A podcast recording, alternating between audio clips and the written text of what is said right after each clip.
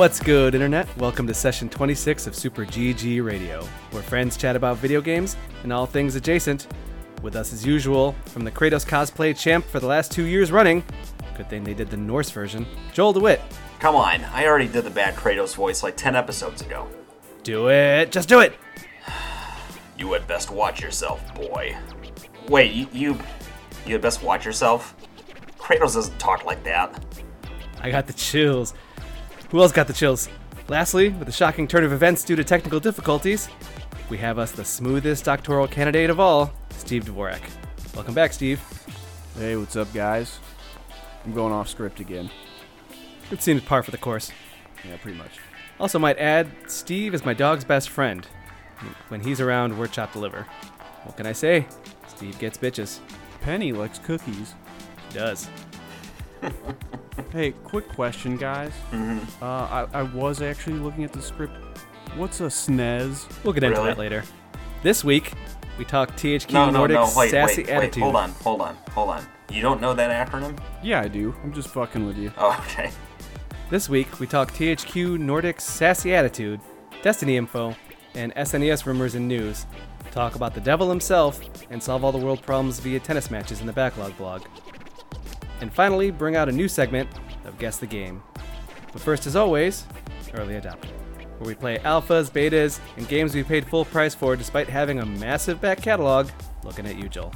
Mm-hmm. This week, Joel, you played Bloodstained, Ritual of the Night. Yeah, so I actually bought this at launch and I've been sitting on it for a while between uh, Mario Maker coming out and Vacation and uh, trying to jump on other alphas or betas, that nowhere profit stuff. Uh, If you ask so me, you've just been playing Three Houses. we'll touch on that later. So, uh, Steve, I guess question for you: Do you know the Castlevania series? Absolutely, I do, Joel. Okay, Glad uh, that you asked. how about the uh, the PlayStation One game Symphony of the Night? You know, I feel like Symphony of the Night's a game that's been like hyped a lot or talked a lot about, but I never had a PlayStation 1. So I think I maybe have played it a teeny little bit or seen some gameplay like, Mm-hmm. you know, at this point I'll fix like this, Joel. 25 years ago. Yeah. I'll fix this right away. What are you fixing? Making sure you play that game. oh, Oh. fair enough. Yeah. Yeah, make me play that game. or make Hartwig do it and I'll watch him. Yeah. Then he has to drink every time that you hit a candle with a whip. Oh, that's a rough game. So, Joel, you were talking about Ritual of the Night. Is this another Castlevania game? Uh, so there's a funny little bit of backstory. The creator of this game, or the main force behind it, was one of the developers for Castlevania Symphony of the Night, which for the Castlevania games were a big departure from what they used to be. So like the NES and Super Nintendo and Sega Genesis ones, they were those sort of slow, plodding, hard as hell 2D platformers where like you jump and then you'd run into an enemy because it came off screen and you'd you'd fall into pits and die and stuff. Symphony of the Night was where the series shifted to being more exploratory. Think like Super Metroid. Is that a good point of reference for you? Yeah. Oh. Yeah, I, it's kind of coming back to me a little bit where like you're running through the castle and there's like different wings and stuff that you explore. You have a map Right. Instead a, of as you said, you jump across the pit and then one of those fish monsters blows a fireball at you and you die. Yeah. Yeah. So like so like Symphony of the Night and the later games there, they would be more expansive maps, like kind of Metroid games. They would have areas that were blocked off until you found a, an item or ability that unlocked that area so you could explore further. Uh, it was one of the first times where it kind of felt like there was more story than just you're spelunking in Dracula's castle, and it was it's still kind of heralded as like one of the best, if not the best, of the series. So, Bloodstained Ritual of the Night is basically a new one of those, and I mean down to a lot of different little details. Like you go to a castle, you explore this whole map, and it is just a 2D platformer where you're running across enemies and you're killing them. They'll drop different items or weapons. And Joel, is the yeah, loading screen hidden behind hallways? Maybe. Because there are a lot of hallways, but I'll and are there specific sections of the map where you save? Yeah, so Steve, in Symphony of the Night, there are different hallways between sections of the map, and it was a hallway you walked across, but there was like explicitly an image of a disc at the top of the hallway, just indicating that you're Yeah. you're walking through a loading screen. But it looked like it was decorated into the ceiling, like a mm-hmm. picture of a CD. Right. Interesting. So it's kind of like the door animation in Resident Evil, Yes. Right. where it's like a loading screen, but it, they give you a little little movie of a door opening and being all creaky. Exactly. It's their way of hiding or trying to paper over the fact that they're having these long loadings you're supposed to wait through. So like there are a lot of hallways and I'm I hadn't really thought about it too much Alex, but you're probably right. That probably is there to do the same thing. That said, I- I didn't notice it. So that's a good thing. Lots of little homages to or at least same kind of design conceits. So like you have to hit save points at different parts in the map to save your progress. And if you don't, if you die before you hit the next marker to save your point, you lose your progress and have to start back from where you last saved. Which uh, is a staple of the series, but given how prevalent uh, autosave is, is kind of a weird thing to have to experience again. One thing I want to mention though is that in Castlevania Symphony of the Night, the dialogue was hilariously kind of uh, B tier movie in quality. Yeah, of course. Or- or- That's or a at- more specifically, like the the voice acting was, was really bad. Uh, so like Dracula would be this really sort of chewing the scenery kind of commentary, and uh, Richter, one of the characters, says something like, "You know, you steal men's souls and make them your slaves," and, and Dracula would go back to it and say, "It's like, what is a man but a miserable pile of secrets?" and just this really, really over the top stuff. Ah, ah. And- It also and- sounded like they were recorded in an empty, echoey room. Yep, absolutely. Well, they, they were going for that inside of an unfurnished castle sound. I think you're giving too much credit. hey, man, you got to do what you got to do in this business. yeah, yeah. I mean, That's that was really a meaningless statement, but you know. but uh, I mean, so the weird thing is that it's to me, it's kind of the same quality of writing and delivery on voice acting, but there's a lot more voice acting in this. And like from the start, there's these different uh, conversations back and forth that last for like two or three minutes at a time, and there are these interstitial conversations between different segments you reach when you encounter people uh, throughout the game. And in, in Symphony of the Night, Alex, you, you think maybe there's what like seven or eight different conversation points total? Yeah, That- I I, mean- would I would say that between Shaft, Richter, Alucard, Maria, I'd say you get about all 15, not even like 10 minutes. Yeah, so it was just it was a strange thing to lean into to me, just because it the even the voice acting and stuff didn't bother me so much as it broke things up in such a way so far where I've been playing it that it, it breaks the flow of the game, right? And kind of is like, oh, I have to stop and listen to another one of these. This is kind of dumb, and it was just kind of annoying. The other thing I wanted to mention was that so the backgrounds of these levels look amazing, and it's mostly like the lighting. So there'll be stark contrasts between the foregrounds and the backgrounds. Uh, sections where you're looking at a hallway. This one I don't think was a loading screen, but the foreground was sort of silverish in color with this pitch black background with a streak of red coming from like a blood moon in the background that really shone a really amazing light on it. But then it's kind of inconsistent because there are other parts where you're walking down a section that's a hallway, and it's clear like it's it's a 2D platformer in a 3D plane, so they're trying to create depth, but it, it's just like repeat over and over as you look out in the distance. It's like kind of like Steve or mm-hmm. Alex when when your computer's like struggling to keep up with processing stuff, and you're dragging an internet tab, and it's like copying it as you go along. Oh, I- I mean that that's kind of the feel I got of it. It just felt a little bit like cut cornery almost in a strange way. I saw where they were Gotcha, so it trying to do like faux a- a 3D in a 2D look. plane on the tower that spirals, and even that looked like it was struggling. Yeah, yeah. And another weird thing. So this is the Kickstarter game, and I, I think you and I, Alex, talked about it offline. But one of the rewards for a certain tier was that if you paid enough money, they would use your image as part of the background in the game somewhere. And the Yeah, and I the remember way they implement it is that they have these portraits in the background in certain sections, and you could submit images of like your profile, and they would like put it into the game as if it was a painting. But so like you'd run across and you'd see like a dandly doofus with a faux hawk sitting there in the background of this gothic castle, or one sec.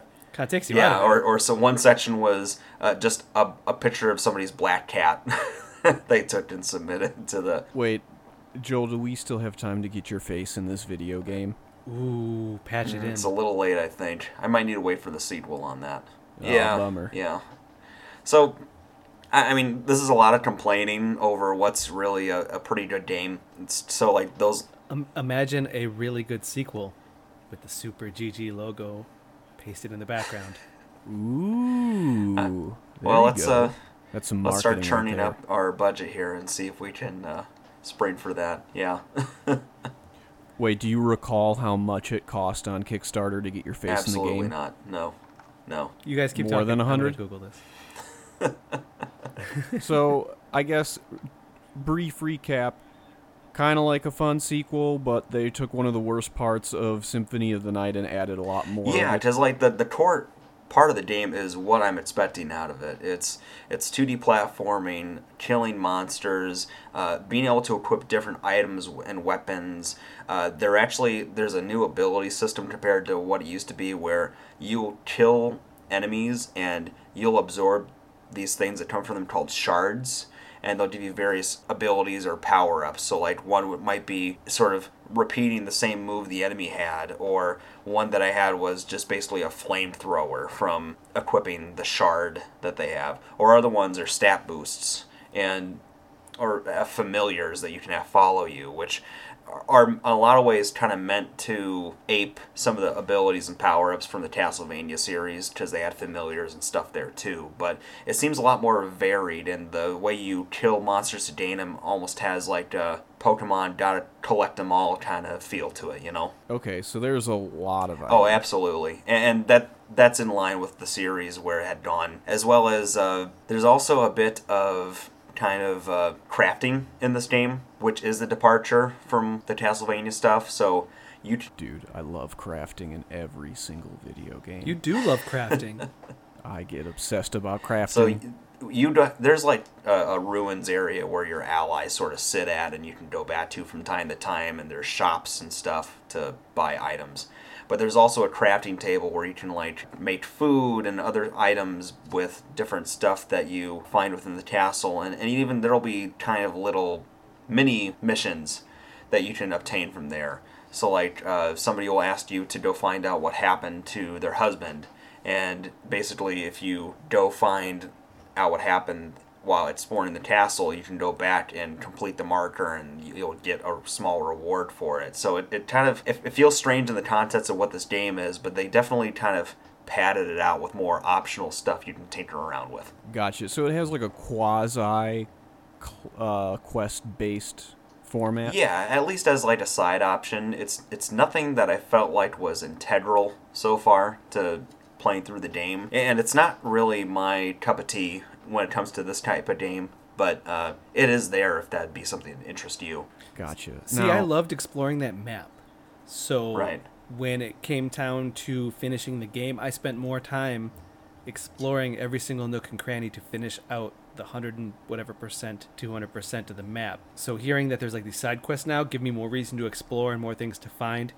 If the Castlevania Symphony of the Night came out right now with brand new fresh trophies, I'd be in that as well because I like having that bonus content and that reason to go back into a castle that I love being a part of. hmm I can. Let me ask you a quick question. Yeah. You know, with most of my familiarity of Castlevania being from the old NES games, in this particular game, do you ever whip a candle and a turkey leg falls out and it gives you HP? Uh, no, you you can whip candles, but turkeys don't fall out of the candles.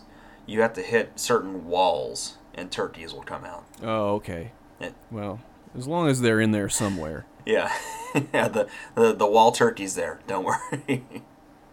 Okay, good. I was I was a little nervous at first. I thought you were going to say that, you know, nothing came out of those Mm. candles. It'd be funny if you altered it a little bit and made it like a ham or something. Mm, Uh, I yeah, think, kind I of. think that would run afoul of what uh, these games usually do. Was that pun Yes. intended? Woo! You got it. I'm a little dis- Uh, I'm a the other little part I disappointed wanna that was say a is that- response. What you didn't? You got a woo. we don't have a live audience. We could all, we could just clap. Thank you. It's, Thank no, you. It's sad. There you go. Thank you. Uh, I was gonna say I couldn't find the price to get the Kickstarter backer where you get your picture in the game, but I did find that there is a spell that lets you cast uh, picture frames around you, and some of those are the Kickstarter backers. Mm. Nice. Too. I have not encountered that yet. Man, what is? I feel like I would come to regret that feature. like I don't want my face to be in a video game forever.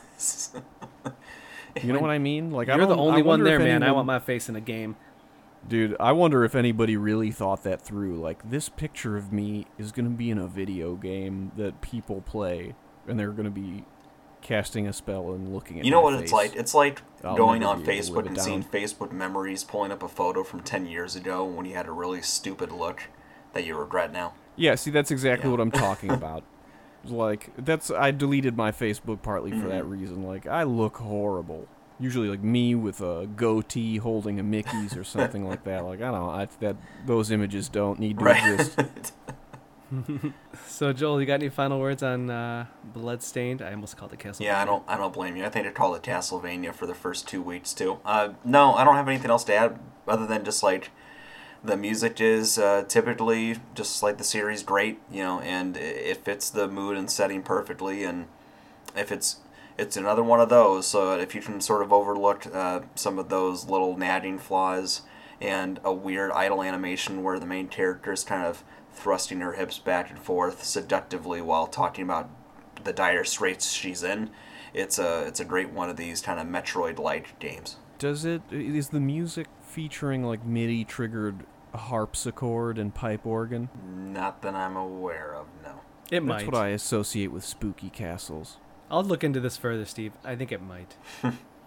Joel, did you did you buy this physical or digital? I got a physical. I was actually going to wait and see about the Switch version, but the Switch version is pretty hairy with the frame rate issues and looking kind of muddy. And I figured I'd rather have a physical in case it ended up not being a great game and being able to return it or trade it in. I was gonna say if you're done when you are, you can always mail it this guy's way. Mm-hmm. Mm-hmm. So I'll play it. Now also, I'm this week, excited. me and Oh, Steve shit. played a game called Indivisible. I should include you in there. You got it in there last minute, Rachel. Yeah, I snuck it in. Indivisible, a very pretty hand-drawn RPG that looks right out of a Saturday morning cartoon. At least that was the impression I got from from the visuals. What do you think, Steve?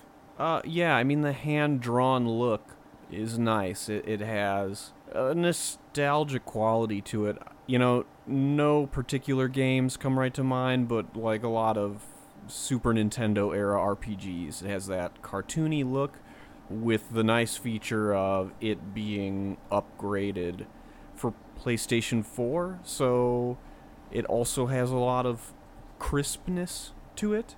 At least the characters and the backgrounds. Yeah, you know, as you progress into the temple, there's some like upfront 3D objects, which you know I I think I hope maybe they would clean those up a little bit for the final. I don't know if they are because it's a, a beta. So, but really that art style is very appealing.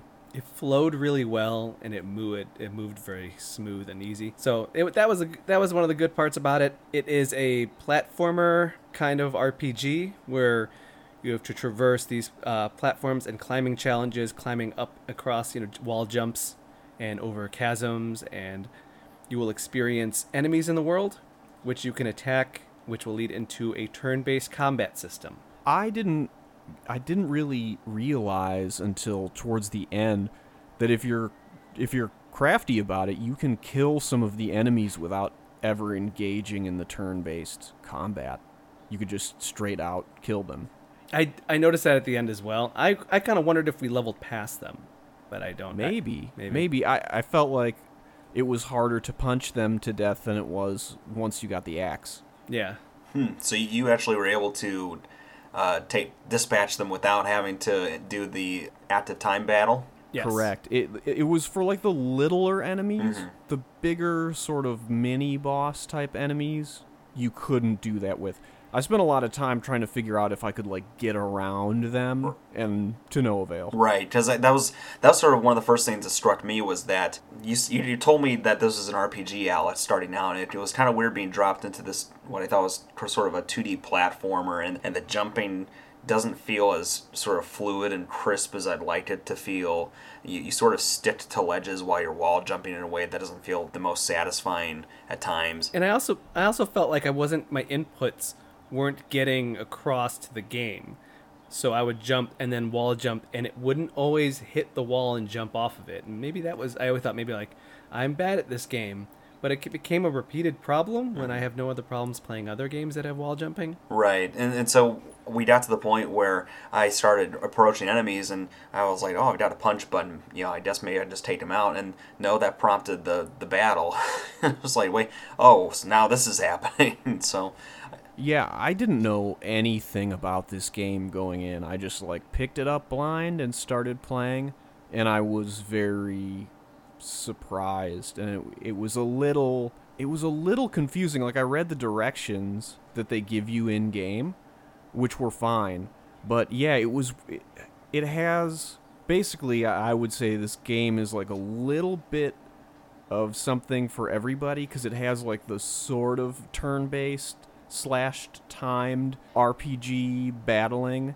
It has some of those platformer elements, wall jumping, and some jumping challenges and things like that. And it also has that weird element of being slightly like a f- like a 2D fighter, mm-hmm. the way that you could use up and down to incorporate them into your attacks. So I should probably explain that when you get into a turn-based combat scenario, it's active time battle, so you have a meter above your head. The face buttons of your controller map to a character in your party, and at a, it increases. You start out with one character, and by the end of the beta time, you have four characters. So you have all four of your your face buttons as available characters.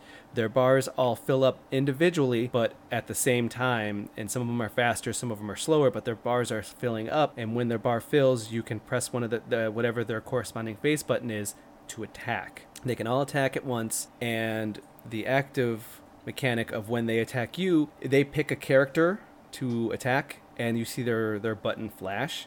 So you can hit the one of your face buttons to block with that character. yeah, and you know what? It, it really makes me feel like this is some weird amalgamation of like Simon meets World of Warcraft battling, in, in that the the timing aspect of having to match up the blocking of who they're attacking of your party, coupled with like as you're attacking, managing all these cooldowns from the individual t- party members as they're using their attacks, and, and it's just it's like one step beyond what I'm able to effectively keep track of and manage. I think. Ditto. I struggled with the con. Like I died a bunch of times just because you know it's sort of as you're playing and gaining new characters, you're learning that like oh, for certain types of enemies, it matters if I attack low or high.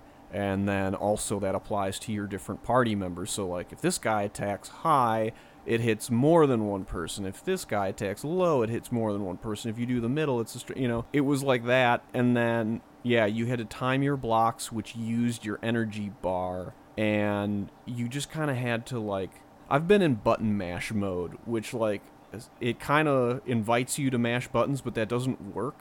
You have to like get into a rhythm and time things out because I noticed like if you time your attacks well enough, it basically prevents the enemies from doing anything at all.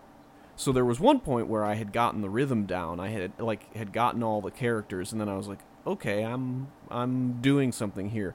But I never really could get the blocking down quite right. Mm-hmm. Yeah. It was I was like Joel like I just couldn't I couldn't keep track of like the timing and directionality of the attacks cuz when I would try to do a directional attack, a lot of times I would accidentally switch enemies mm-hmm. and Oh, it yeah. just screw me up so bad.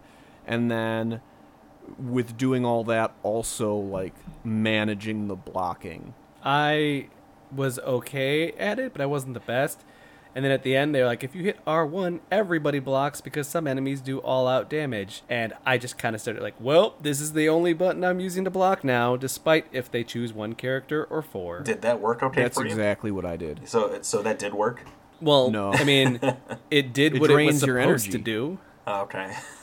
Did it, It drains your energy when you block though. A so if you block with all four, it just like taps out your power. And if you don't have any left, I forget what it was called for your like super bar, Mm-hmm. but if you don't have any left, you can't block at all. And if you don't fill up your bar, so like I almost never used any of the characters' super attacks. I was just using it for healing, just because I was struggling in combat. Sure.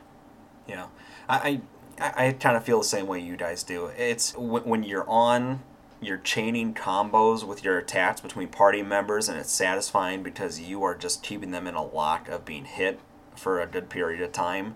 It's just that, like you said, Steve, you sort of get reliant on button mashing, it, and this is the kind of thing where it doesn't feel good to have to do that. Right. Well, and it doesn't it doesn't work. So I couldn't beat the boss, and I I tried him.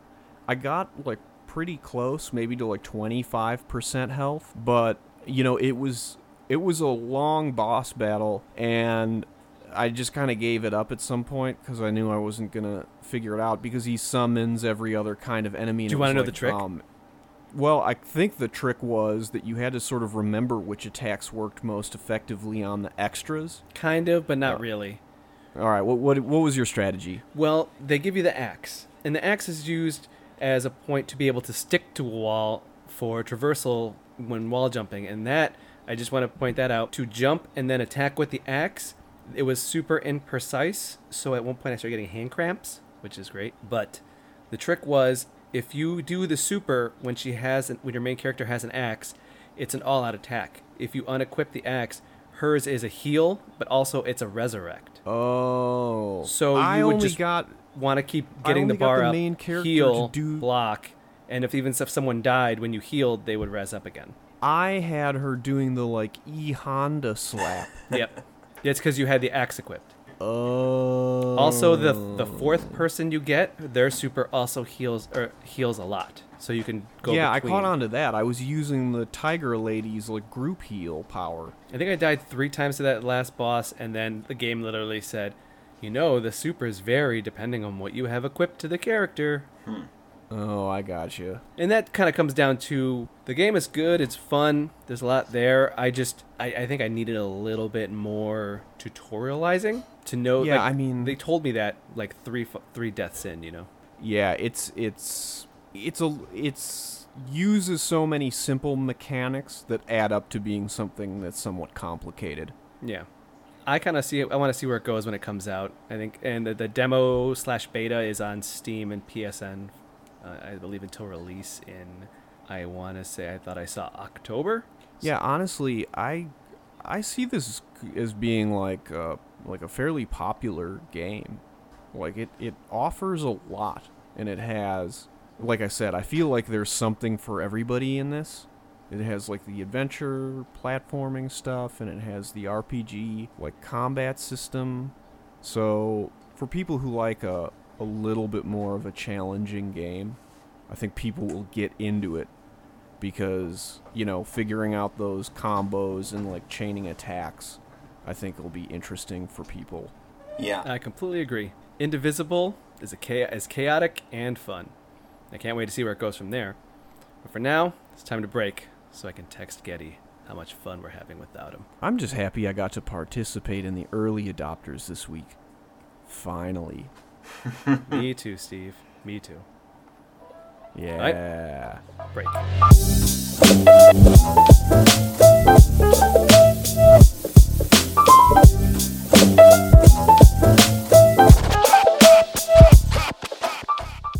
And we're back. Back for the news. Not all the news, just the news that we got some input on. Joel, you saw here, their THQ Nordic is making a new Saints Row deep development. Deep. That's the way they described it. Steve, you ever played a Saints Row game? i haven't and actually you know i've heard a lot of good stuff about saints row I feel like people liked it a lot it seemed like uh, a gta spin-off a little bit Yes, but ratchet out the zaniness. And GTA even tried to be like kind of funny and zany, but it got nowhere near as far as Saints Row did. I think at the Right, I think I remember that that they put a lot of like really jokey stuff into this game. well by part three you became the president of the United States. Okay, so so let's let's make a comparison here. If GTA is SNL, then Saints Row is Mad TV. Okay, so it's it's pretty far out there. Yeah. Yeah. Yeah, instead of like being able to punch people in the streets, now you can suplex them. Or instead of having a bazooka, you have a dildo bat. Things just keep ratcheting up for Saints Row. Well, I mean, to be honest, Alex, I'm surprised it took us this long to get to the dildo bat. Mm-hmm. Well, Saints Row's the game like to do that it. could I have think, been in a game 15 years ago. well, I think Saints Row gave them out as promotional tools to companies and developers. Wait, they gave companies and developers dildos, Yeah, bats. like real ones. bats, yeah. Wow. Had the logo printed on it and everything. Oh man, I gotta say, that's some innovative marketing. Steve, there's Uh, that's, there's so many you're, stories. you're gonna remember that. There's so many stories, Steve, of like uh, weird promotional shit being sent out to gaming news outlets and different uh, companies in promotion of some of these games. Dude, GTA got in trouble because for Grand Theft Auto 4, they gave out brass knuckles. Like real ones. Wow, man. There was a PlayStation 3 game. these these game studios are coming in hot. Yeah, there was a PlayStation 3 uh, game called Dante's Inferno, and part of what they did was with, I think, the review copy of the games, they sent $100 checks to the reviewers. Well, that's that's not really that interesting. That's just them Bribing. sort of bribing reviewers. But it was it was like framed as like a, a moral quandary of if you'd keep it or not. Yeah, very cute guys. Yep. oh, it's a moral quandary. Yeah, ha ha ha, we're being clever. Lame. yep. They should have sent out Blood. copies of Dante's Inferno as translated by poet laureate Robert Pinsky. well, I'm so sorry. Not everything to be a dildo bat sent in the mail. No, man, I want Well- vials of blood. That game was gory. Yeah. There you go. A vial of human blood.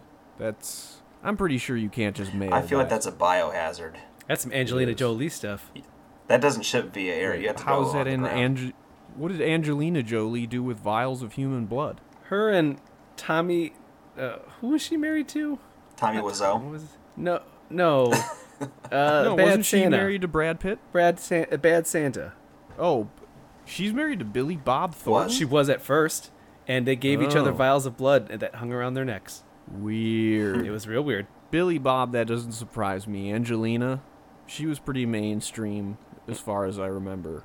Tomb Raider. Yep, that was, he, she was married to him during that time, I believe. Well, uh, that aside, are you guys excited for the new Saints Row? Yeah. Did you play the old ones? I played three and four. What about you, Joel? I no, I'm not interested. I mean, I, I have three somewhere. I've played it a bit. It's not really my thing. I'm excited for it, but okay. I, I mean, personally, I've I've lost s- a lot of interest in GTA style games. Like I played GTA 2 or whatever the first 3D one was on three. PlayStation 2, 3. And I played that a lot. But, you know, in subsequent editions of that game, my interest really waned. So Saints Row never appealed to me. I've never actually played any of them. But I know that it has sort of its own following. I think because of the style and the humor, stuff like that. I think that you would you if you were to pick this up, you would be deep into it. You'd say like, okay, I, I get like I get why this is popular. Yeah, that might be true. I'm pretty easy to please. I, I will say, like, if I don't know about you, Steve, but when I play GTA games, the most fun I usually have is when I'm going on rampages through the city instead of actually following the story. Yeah, I mean, the rampages only last for so long. I think for me it was always I'm I'm not that great at like driving time trial stuff. So it was always like getting the driving down to where I could really get across the city fast. I know we're talking about a completely different game at this point. Right. But uh, that's what I always ended up doing. That was my sandbox thing. Was trying to find that rare car. And I guess I remember they did add uh, like GTA 3 had achievements where like you got achievements kind of things for stealing a garbage truck. I guess going on the rampage with the garbage truck was fun. Is Saints Row do they have a similar thing where it's like, you know, get every color of dildo, you get an achievement kind of thing? They have plenty of those, but I also know that they go they again like everything ratcheted up. Where instead of like getting in a garbage truck, they have a uh, like a t-shirt gun cannon car or something to that effect, where they could just shoot things at people. Yeah, it's pretty funny. Mm-hmm. Speaking of THQ Nordic, all of the stuff that's been going around with loot boxes, people have been weighing in about okay, we will toe the line and we will disclose what the percentage is you will get an item in a loot box because they feel the pressure that the government might step in. You know, they're claiming gambling. And throughout this, everyone's kind of said something, except uh, THQ Nordic came out swinging for the fences and saying, We weren't asked about this because we don't put these in our games. Yeah, I read this article and you know what? Good for you, THQ Nordic. Yeah. Good for you. I I at least like don't feel compelled to spend real money in game. So the loot boxes never really tempted me too much. But I guess I love me. I I, never love me a good loot box, man. I mean, like the idea is fun, but when it's like, oh, all you need to do to get this loot box is pay us twenty dollars, it's like, forget it. No.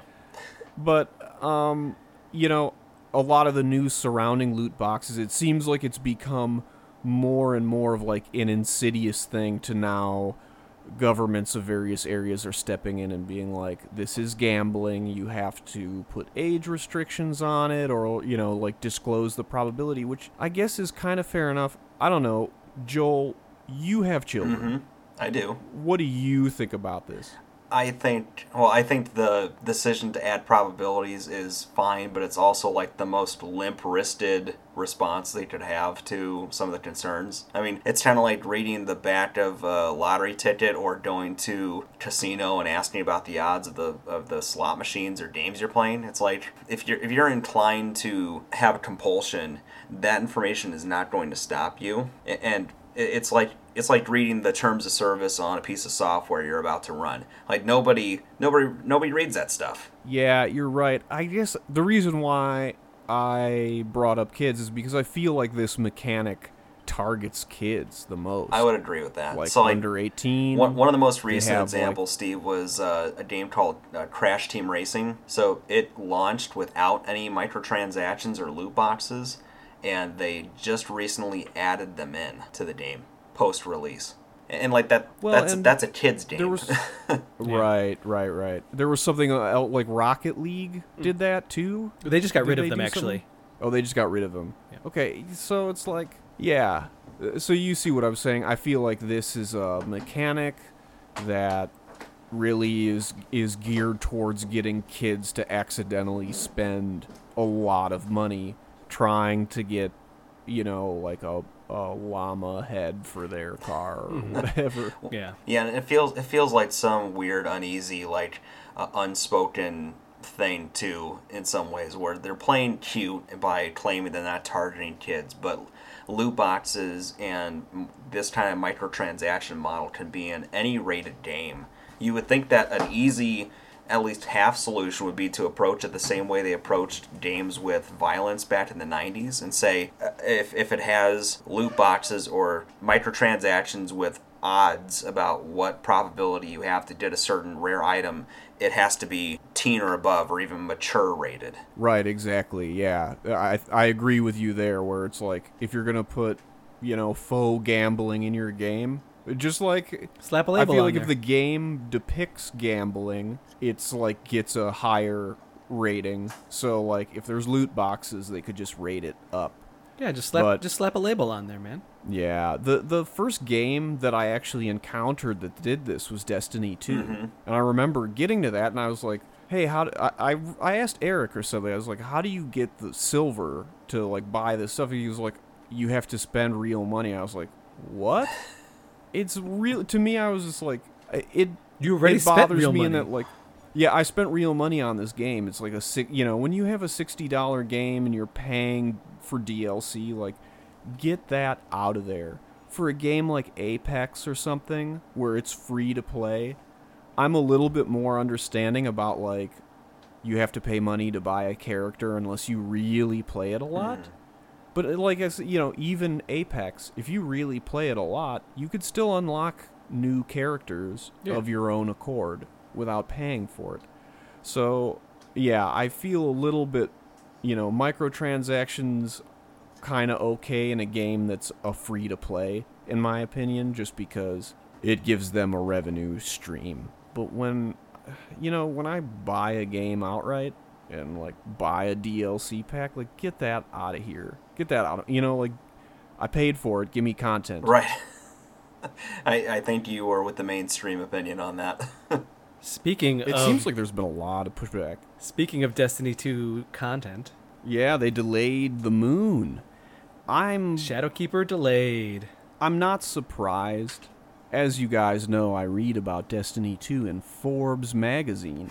and the Forbes guy was like, they better not release any new Destiny stuff along with Borderlands 3. Because he was like, as much as I love Destiny 2, I don't think it'll do that well. And so I'm not surprised that they pushed it back. Yeah.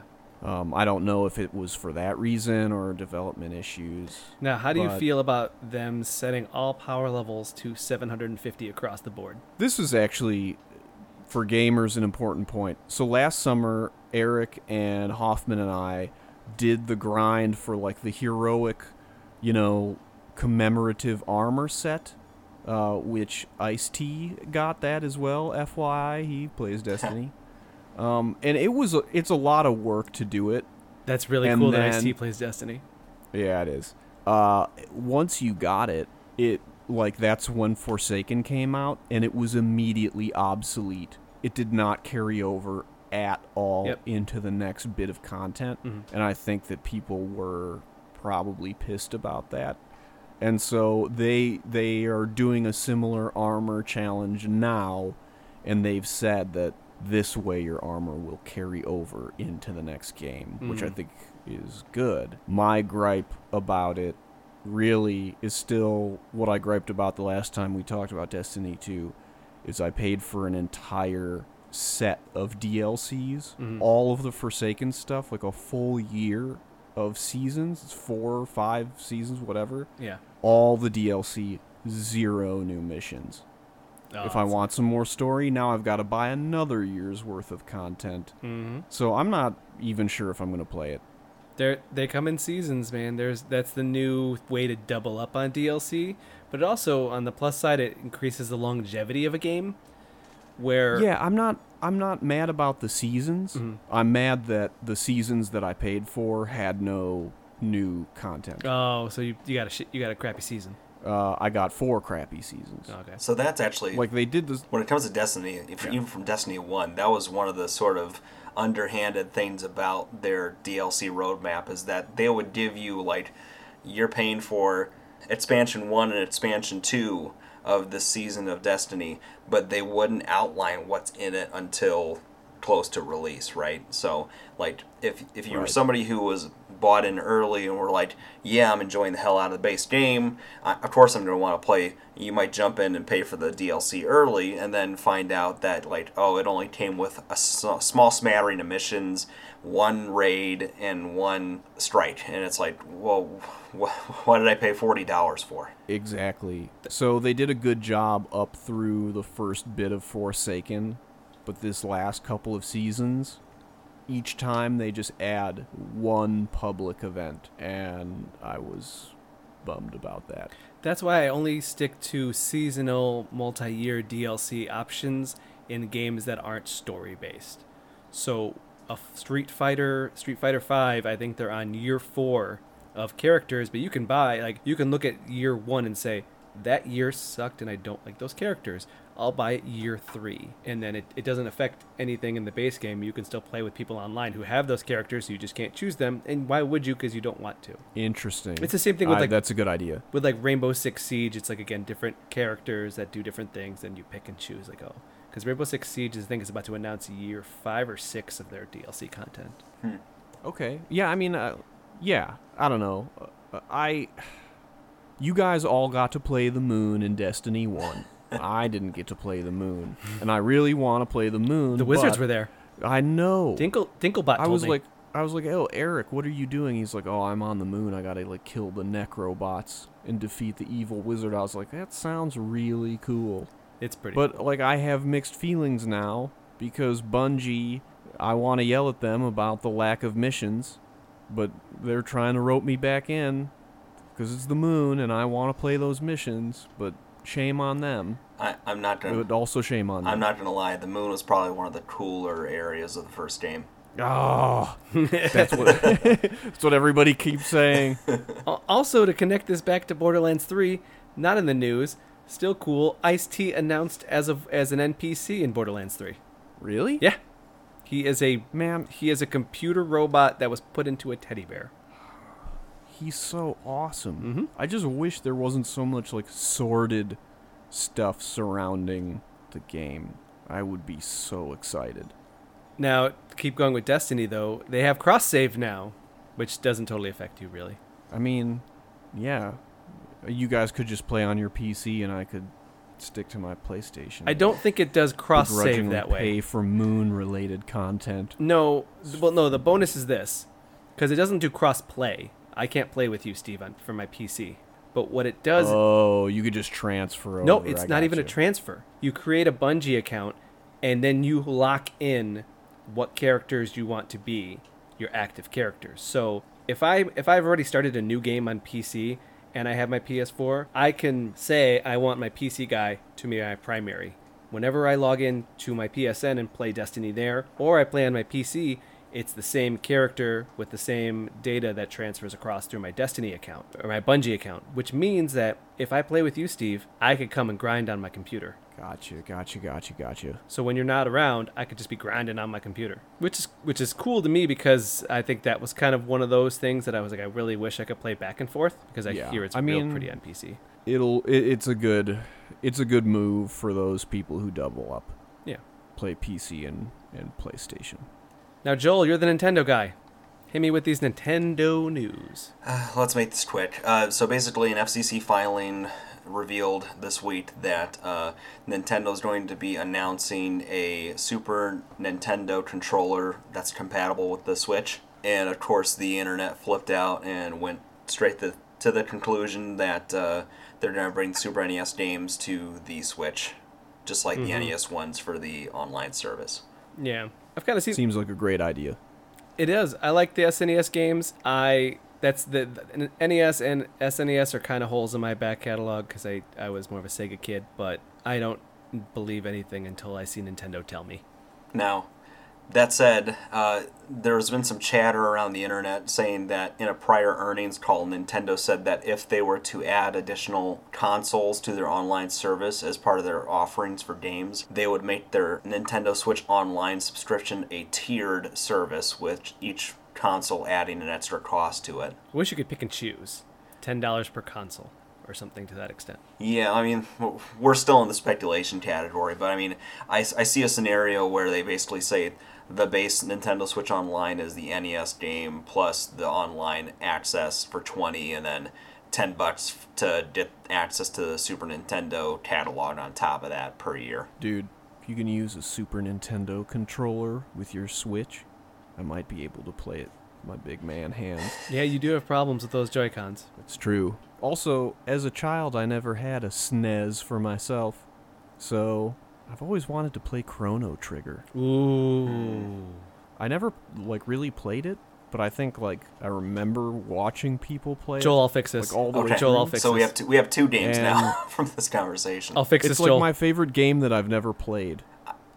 I'm not a big RPG guy, uh, but Chrono Trigger is probably one of my favorite games. Like it, it is just. We're not going to touch upon all the reasons why here, but it's it's fantastic. I feel like it could make a, a bid for one of the best games ever. People just love it. Oh yeah, it is a beloved game.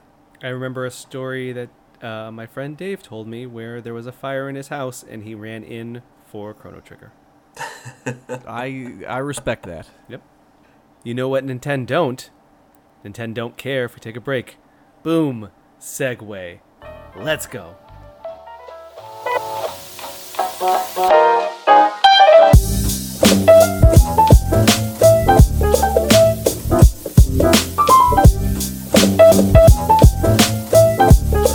And we're back from the news break, which means the backlog blog, where we play the games we bought on our new console because we forgot forgot we bought them on the old console. Joel, we played Mario Aces for free this week. Wait, what what game did you buy on a new console that you bought on an old console? Do you want the list? My wife is around. J- just one. Okay, let's see. Darksiders 2. Okay, we're good. Uh, Cool. Yeah, we played Mario Aces. It was free for a week because it was part of Nintendo Switch Online service, so we got access to like a time trial. Have you had uh, much experience with uh, Mario tennis games? We played in college Mario 64 Tennis when our college roommate found a way to emulate Mario 64 Tennis, and then he also found a way to program Wiimotes. So we could actually swing the Wiimote, and it would indicate to the N64 emulator that we were swinging the racket. Oh, Dzak. All right. Uh, this is a lot different, actually, right? I mean, Yeah, because the Joy Cons don't work as, as rackets, which to me is a missed opportunity. Hmm. I am. But I guess there's different button inputs, yeah. so I don't think it would work that way. Yeah, I can't say I tried. I mean, I played all this solo and handheld, but I, I had thought that there was a, a mode at least where you could play motion control, but it's kind of neither here nor there. Uh, so this this sort of lays somewhere in between like simulation and arcade. I kind of feel because you've got buttons for all different kinds of shots, like normal, uh, like backhand or spin shots or things that feel like it would belong in something that's trying to emulate real tennis. But then it has all these different meters that you can build up by making good shots, and then that bu- builds up to a power up or ability that you can utilize in game. And, and it Yeah. feels it feels very arcadey in that sense because like you have a meter that lets you slow down time to respond to a fast shot. You have like a star build up thing where if a hit's popped up towards your side and you've got your meter filled up, you do this almost like cutscene bouncing back and forth before you wind up a hit and then you actually tilt your control to aim your shot on the other side of the field. And it's just it's really almost cinematic in a kind of crazy way. Yeah, the supers really stand out. I think a shy guy floats up on balloons. Mario jumps off some fake walls, mm-hmm. and there's like a it's a first person like you see a a reticle, an aiming reticle appear on the screen, and you shoot wherever you want it to, which is the same as also a special zone shot. Mm-hmm. So I was kind of confused as to what the difference between the zone shot and the supers were. They Right. seemed kind of the same. Yeah, kind of. But- and I mean, there's also this sort of built-in mechanic too, where you can break your opponent's racket or they can break yours. Yeah, your rackets have HP. So if you someone does this like a super smash attack directly at you and you don't time it just just right to hit the ball back, it'll say too early and your racket takes damage. Right. I beat Boo by just smashing in his face over and over again. Yeah, ever since they introduced this, and, and full disclosure, I didn't do any like matchups solely. I mostly dabbled into the story mode, but all the matchups I had mostly ended in either me breaking my opponent's racket or they're breaking mine.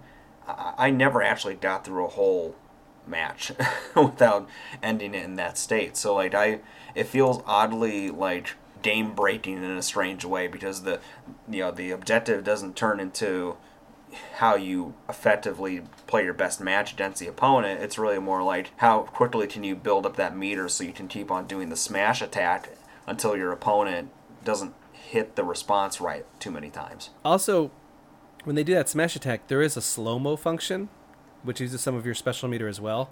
That was what saved me a lot. Right. Yeah, because that spares you from uh, having to have the most precise input. Right. Yeah. I don't know. Did you play any of the story mode?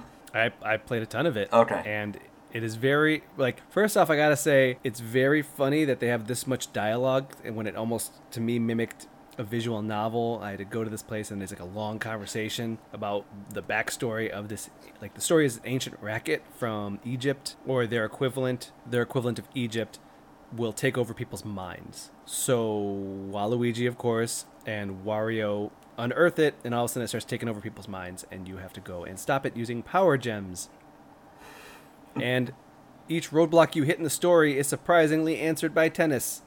Yeah. Save the world through the power of tennis. So it's like Avengers, but yeah. with tennis. And everyone is, oh, I want to cross this ship. Hey, can I cross this, the sea in this ship so I can go to the haunted house? Sure, but you got to play me in tennis first. Weird. And at one point, they even say, "Oh, well, you're already dressed for tennis. Perfect." Well, while we're at it, we might as well play some tennis. Exactly. And they do vary it a lot. Sometimes there's a big post in the middle. Sometimes there's piranha plants jumping up and down. Sometimes there's mirrors that shoot the ball back at you. But I think that my favorite part about the story was somebody telling me, "Oh, Mario, you must be all stash and no smash." Ooh. I started laughing really hard. Is Wario basically like John McEnroe? Ooh, that's a good comparison. That's the only male tennis player that I know. But I think he's the bad boy of tennis, so it makes sense. He is the bad boy of tennis. So I, I, I like the story a lot. It was very interesting to see these characters and their personalities, but of course, always the big humor of it. Just like, oh man, we should play a game of tennis. It's cool. Yeah, I found myself uh, walking away from it wishing that it was available for like a twenty or twenty-five dollar price range because I it's a good game. It's just I don't play enough tennis or have a desire to play enough tennis games to throw a sixty dollar chunk of change at. Yeah, and I would. Uh, me and Beth were talking. We'd probably go up to thirty. I think that we're like, man, this doesn't need to be sixty. Or it was on sale for like forty-seven. I was like, that's still kind of high. That sounds about right for Nintendo. Yeah, but I mean, yeah, it's there's a lot of games that really don't need to be 60 but are. Nintendo has a has a very high value, and in the case of this game, it is very well polished. It is very pretty.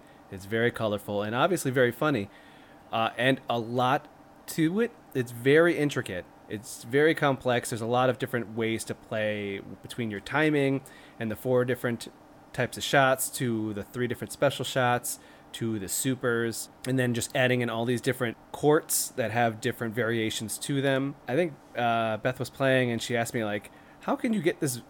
She said two things that interested me. One, how can you vary tennis that much? And then we played a bunch of matches and played a bunch of the story, and she goes, "I could see how it's varied now. Like there's a lot to this." Well, there's even like boss battles in certain sections of it too. So like, Yeah. it'll be just like a giant field, and you're smacking it back and forth between you and like a big baby piranha plant, and it's just like a normal Mario boss battle where there'll be patterns you have to stage out and plan certain shots at, and it's just it is really well put together. But then the second thing that she said was, who is this game for? Like, what is the age range? Because Mario and tennis, it seems like a very positive and upbeat story that could appeal to kids. But it's so complicated and it's just so robust that I don't know how. I, I- again, we didn't play the story first. We just said we're going to play a couple matches because it's Dennis and it's Mario. We don't think it should be that complicated. And we were real lost. And then we played the story and it tutorialized us and it taught us all of the ways. And we were good by the end, but you got to start taking notes. Yeah, You think there's too much content for a kid to like play the whole story? It's more, I just, it seems like an awkward demographic. You know, this is for ages, you know, 12 and up, 15 and up. But it's like a fun story, kiddie Mario game. maybe we just coddle our kids too much now. I don't know. Maybe. yeah. When we were kids, we had to face video game challenges. Yep. Write down our passwords. I had to beat Super Ghouls and Ghosts both ways. Yeah, exactly. Contra, no cheat codes. Three lives. Absolutely cheat codes. What do you call it, Game Genie? Yeah, I, I mean, I never, I never made it past like the first level It's really hard. of my own accord. I think True. I think this is a positive amount of time. I think we got a couple days with it. I think like what four days, and I liked what I played. Uh, Beth liked what she played. yeah. So I, I could again a little less expensive, or even just like a little less complicated. But Or a lot less expensive. yeah. Now, Steve, you get let's say five minutes on this Bro, because you've been Bro. talking my ear off about some Bro. Diablo. you gotta stop putting me at the end of this. Because I'm about to opine about Diablo 3. Ca- Alex, you're my hype man. Give me some hype. Hype it up. Get it, Steve. Get it. You got this. I believe in you. Okay. Diablo 3. Been eyeing this game for a hot minute. Picked it up. It was like 30 bucks for the game and the two DLC items. And where should I begin? It's a Blizzard game. It has the current Blizzard look, which I would say it looks very much like I remember WoW looking. It it looks and feels kind of similar to Warcraft 3. You know, it's contemporary, but it, it has a little bit more of a, I want to say, like a cartoony appearance to it than I remember to having. Granted, that's been a long time. I agree with you on that. I yeah, yeah, and they have given it more of an arcade feel to me Uh, and mind you, I'm playing it on PlayStation. I've been watching uh, like streamer who is all Diablo 3, been getting deep in it. I'm deep in the rabbit hole. Yeah, he's, when he's watching YouTube videos and how-to guides, you know you're in it. I'm deep down. I'm deep down. So I started playing this, and it's still Diablo. It's a good like button grinder, power grind, hack and slash, dungeon delve adventure, with some self-conscious jokes about like stay a while and listen with Cain, like ha ha ha ha. But it, it has that arcade feel. It feels a little bit like Gauntlet to me. Again, maybe because I'm playing on the PlayStation and they have stripped down the skills so it's there's no more trees. You have less variability in your skill combinations, uh, which is good for someone like me who gets lost in that stuff and it sucks at gaming because it it kind of prevents you from going too far off. And then they like after you play a few levels, it gives you like a la carte mode so that you could select skills from any of the groups. So it's just like broken down into categories rather than trees. Um, and normally you have to just like pick one skill from each category, but you can you can break out of that if you choose to. I played it on normal, remembering that like Diablo 2 I felt was pretty tough. I felt like I had a tough time getting through that one. And I felt like I was a big man in this because I was whooping ass. I was going through with my demon hunter, double crossbowing everybody, and I was just like, I am the man. I'm wailing on this game. It felt It's a good game for that. so- yeah, it is. It felt very easy. I've had to like really crank up the difficulty, and it might be because I'm coming in on the tail end of the game, it- because I felt like I was getting rare treasures very often, um, which is something I don't recall happening in two. I I died like only one time. I I hosed Diablo and Azmodan like I was just rocking it. So I eventually had to turn up the difficulty. It didn't take me well, I just really ran through this game. I played I played it hard. I think you got through the entire story campaign in what, like three days? Yeah, I got through most of it in three days. The DLC Act Five was pretty like substantial content wise, so good job Blizzard. They didn't they didn't cheap out on that, and of course the added character class of the Necro is pretty classic. Okay. Um, So Joel, Yeah. we played this a ton. Me, you, Getty, and our friend Chris. Yeah. This we played the story mode, and this isn't that. Getty says it is the same, but it's not. How so? Steve, after we left, they added things called seasons. Seasons are where they start fresh. You enter a season. They give you a level one character, no gear, no paragon, no items, nothing. In there, you get bonus bounties, bonus goals, bonus gear, bonus content, and you can pick and choose the chapters that you go through. These bounties give you quests to do these different tasks and these different enemies that you may not have encountered in, t- in the normal story campaign, and you have to go through each chapter and go th- and check like oh chapter four. There's these three bounties. Go ahead and just do them at your leisure. Go ahead and power level yourself, and you can go out and do this stuff. Why? So that you get bonus content that if you do all these achievements, at the end of the season you get rewards based on how well you did. There's also leaderboards that will show how well you do comparative to other people throughout the season. And then your character becomes a non-season character, so now you just have like a new character who's all geared out and tricked out and also gets all of this bonus content, gears and items and money and crafting materials so that you that you earned through that season and now it's like in your other characters as well so that you Yeah, can play so- the story mode in extra extra extra hard mode and keep going that way the the seasonal content basically each season they make a special buff and the buff usually incentivizes you to play a particular class or a couple of classes.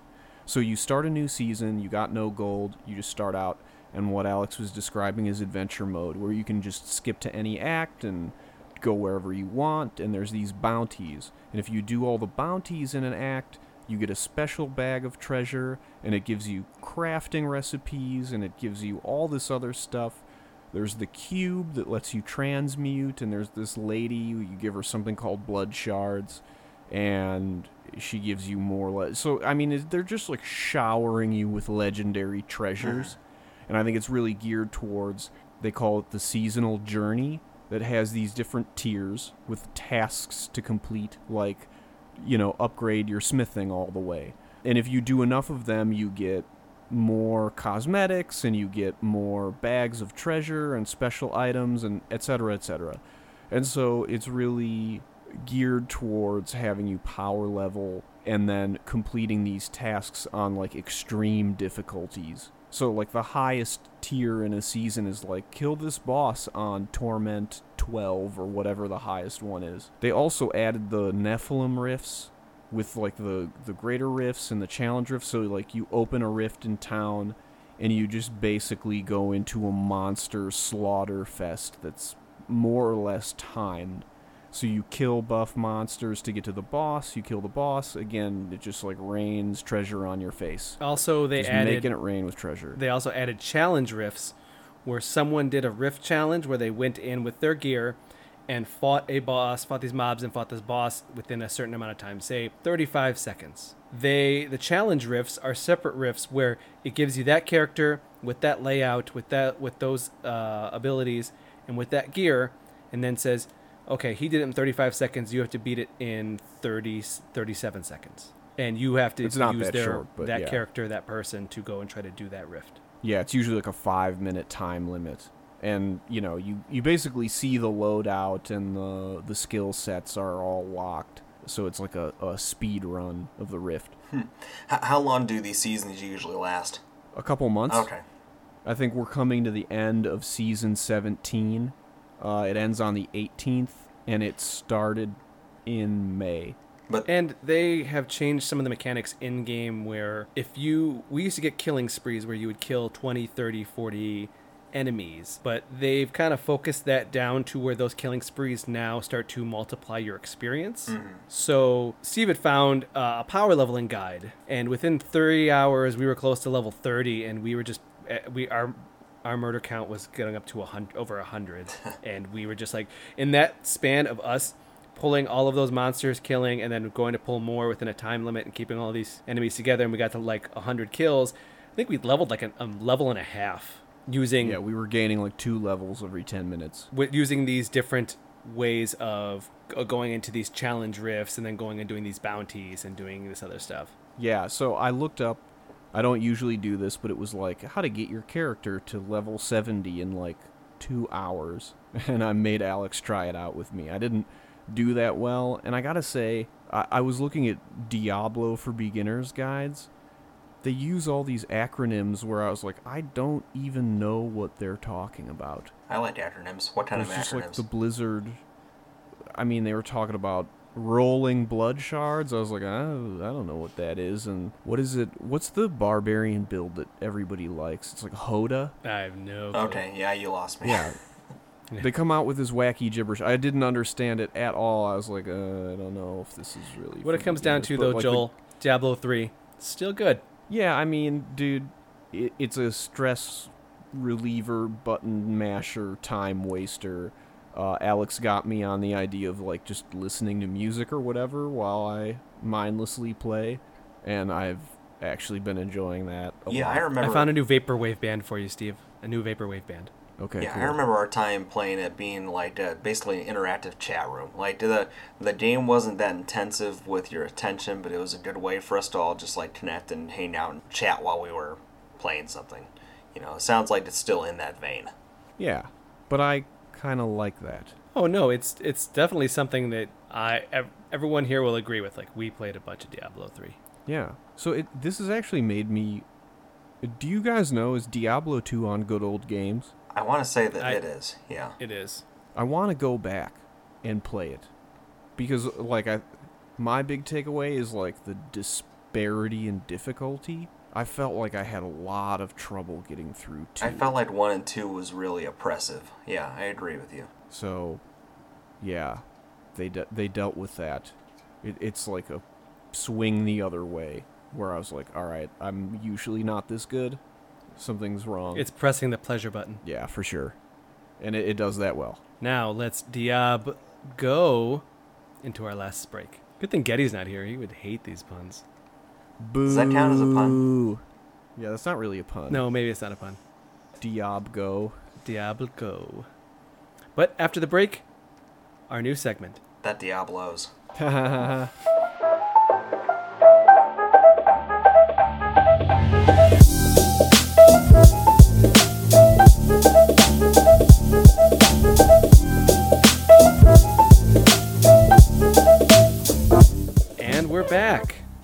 final break.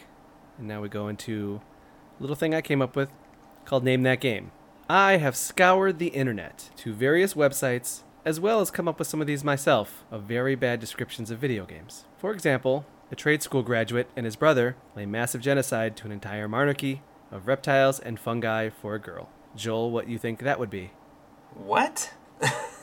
That would be the Mario Brothers. Um. yeah.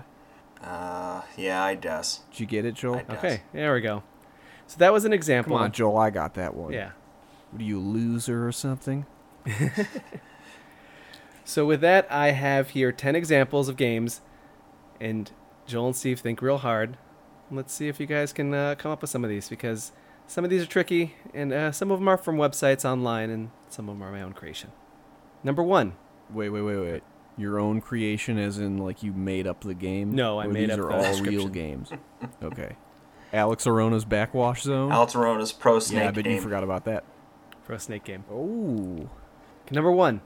A convicted killer takes a young girl on a hugely dangerous hike. I think I know this one actually. What you got, Joel? Steve. Well, I'll let Steve go first.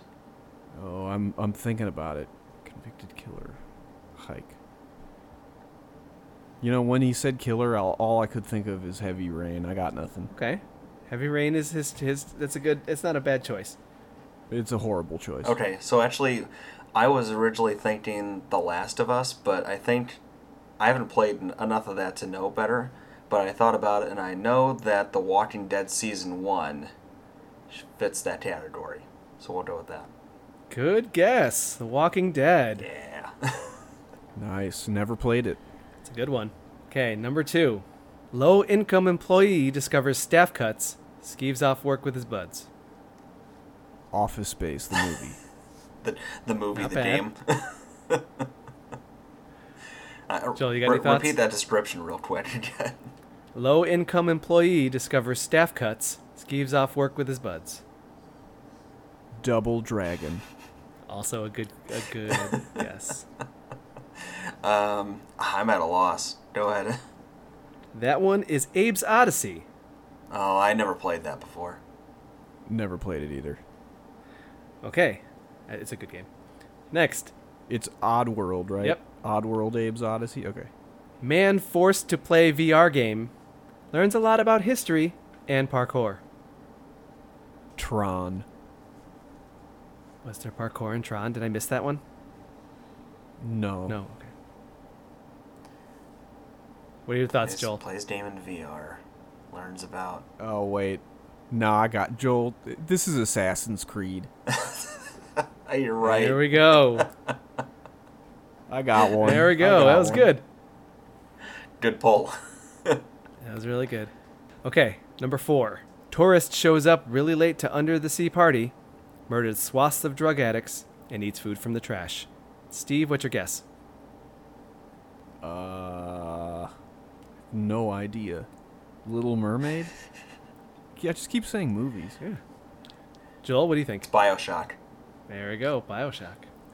Oh, nice. That is that does describe Bioshock. Mhm. At least He was first really late one. to that party. That's true. Was it 1960 New Year's? Yes. All right, keep it keep them coming. Number five. Teenage love inspires the genocide of ancient race by climbing and rodeo riding. As a hint, this is Joel, one of your favorite games. What? Um, that bothers me more. Teenage love inspires mass genocide of ancient race, Climbing and rodeo riding. climbing and rodeo riding. I'm gonna say it's uh, Mount Your Friends, which is actually Alex's favorite game. That's true. I love Mount Your Friends. Oh shit, teenage love. Ready? Go ahead. Shadow of the Colossus. Oh come on. Yep. That- That's a real it. damn stretch. he genocide that ancient race. yeah, I guess Climbing and that's I guess that's technically correct. Next, number six. A race of burlap sack people are forced to compete difficult platforming challenges or die. Oh, I know what game you're talking about, and I just don't remember the title now. I'm guessing you're talking about Little What Big is it? Planet. That's exactly what I'm talking about. Yeah. Sackboy. I love Sackboy. Yeah, yeah. It's too bad what they did to him. Mm-hmm. Wait, what did they do to Sackboy? He's not very good anymore. Yeah. Oh, I guess it's not as sinister as it sounded. Sorry. Number seven. Local law enforcement show up to mansion late, make a killing, stay the weekend. uh, Resident Evil. There we go. Resident Evil. Number eight. It's a zombie. It's a zom. What? A zombie. Okay. Local teens compete in Animal Fight Club for cash and prizes. Pokemon. You didn't even know what Pokemon was. Wow. That was good. Yeah. Be- that's because it's like the only like game or cartoon that I know of that openly endorses animal fighting. That's just a true fact. I, It, it is kind of amazing that Pokemon that is actually flies really in today's world. yeah, it's really really dark. It's, it's basically just like, hey, let's make a a game about cockfighting, but change it a little bit. Okay, this And one. everyone seemed to not notice that.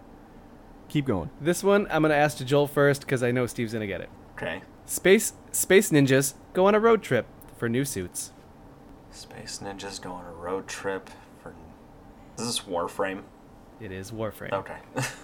Yeah, You want to get back into that game? Haven't had time. me too. Got too many games. Mm. And finally, number 10. A woman goes through a hole and comes out the other side. Just like every other hole that ever existed. Um, Portal. What do you think, Joel? uh, I'm gonna say Portal too because I think he's right. It is Portal. Yeah, I got I some. was- that was good. I, I was waiting for some. I haven't played Donut County, so at first I was like, maybe this is some sly indie reference that we wouldn't know. But I was trying to keep dude. these a little bit more generalized and closer to the chest because I feel like you start going into indies and it's like, I don't know, wizard punches dude with a gun in the face and it's like, oh, that's like seven games. Crap. sure, sure. So trying to uh, keep it a little more. Joel, you got to play Donut County. Oh, yeah. You, you know, I saw the It cra- might even be better than Diablo 3.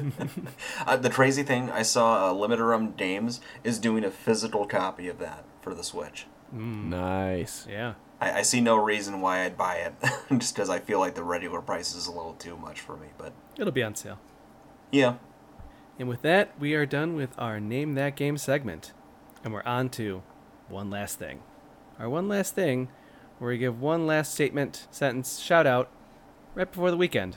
For me, if you aren't watching Metal Gear Hartwig, he got to fission mailed last night, where the colonel's revealed to be an AI, Otacon sleeping with his stepmom, and like Kevin is losing his freaking mind. It's the best.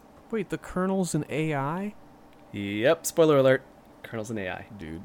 and he gets a virus, so he starts spitting some crazy stuff. So he was Really? Hartwig was losing his mind, and it was all sorts of humorous. But all the episodes are currently on our Super GG Radio YouTube page. So at minimum, enjoy his reaction on this last episode, which is episode 11. like sands through the hourglass. Those are the days of our lives. Those are the Metal Gears of our lives. Metal Gear. Yeah. Joel, Get hit me with your one last thing. Uh, just uh, you know, Fire Emblem is probably the best sleep aid I've had in a while. Just been doing lots of lots of dad naps every time that I get to a part where you're exploring the school and being a teacher. Yeah, I, I'm not sure how I feel about all that stuff yet, but uh, Yeah. Pass right out, huh? yep, yep, lots of lots of 9:30 nights, uh, falling asleep on the couch with Switch in my lap. I, I can't tell if that means the, go- the game is great or the game is awful. Uh, Can it be both? Maybe. Yes, Yeah. for different reasons. Yeah. I I mean, I- I'm getting to the point where I'm enjoying it finally, but uh, yeah, it was a rough go at it first. Now, Steve, hit me with your one last thing. You require more Vespene gas. That's a video game reference. but to echo your sentiments from the last episode, I also was reflecting on how bad I am at RTS games. Okay. And I do agree with Joel that Warcraft 2 is better than Warcraft Thank you. 3. Screw you, Getty. when when you said that, I just I was in my car listening to this on the way to work and I just said yes right out loud. it's Warcraft 2 just it's it's got a special place in my heart. And again, similar to Diablo, like Warcraft 3 was way easier. Hmm. I like I really agree. had a hard time ever beating Warcraft 2. So, yeah, Warcraft 2 is is up there with one of the best games ever. Absolutely. Yes. Thank you. Loktar. Dabu. And that will be it for this week's Super GG Radio. Before we go, you can find us on Twitter at Super GG Radio and twitch.tv slash Super GG Radio, where I still owe Steve a stream of Verlet Swing, but trust me, it's in the plans. Hartwig will be changing his streaming schedule to three hours on Fridays instead of Monday and Wednesdays, so I may take his Wednesday slot so I can do some maybe half baked beta streams or some other fun ideas I'm tinkering with. I think the name half baked beta is kind of an interesting one, but bring back maybe bringing back one of my favorites was doing Drunk Souls, where I played Dark Souls and just drank every time I died. But I don't know if I can handle that much drinking. Hartwig's like drink every time I die in Metal Gear was a little bit of a disaster. He really started But going downhill fast. but it was a fun disaster. That was fun to watch. It really was. Now, on top of the streaming plans, Joel and Kelly did their first episode of 2D Tuesdays. It was a lot of fun, and it's archived on our YouTube channel as well. So this will continue next week, where you'll play some of those 2D classics from the Wayback Machine and find some hidden gems. Any uh, any sneak peeks, Joel? Only that we're actually going to choose three or four games out of a list before starting next time because Kelly beat The Little Mermaid in like 20 minutes and left us stranded for about the rest of the 40 minutes that we planned on streaming. So, we'll, we'll Man, Kelly's a beast. uh, she Yeah. she knows her Little Mermaid crushing well. Little yeah. Mermaid. Crushing it. Oh yeah, she put me to shame because I was real bad at it. Are you Sebastian the Crab? Uh, out of She was Ariel. out of that movie, he would be my spirit animal. Yeah. All right. If you'd like to reach us with questions or input, our email address is superggradio at gmail.com and provide a review on iTunes or the internet harassment campaign of your choice. Thanks for listening. GG, Steve. GG, guys. Got him to say it. And GG, Joel. Good name. hate you so much. SuperGGRadio at gmail.com.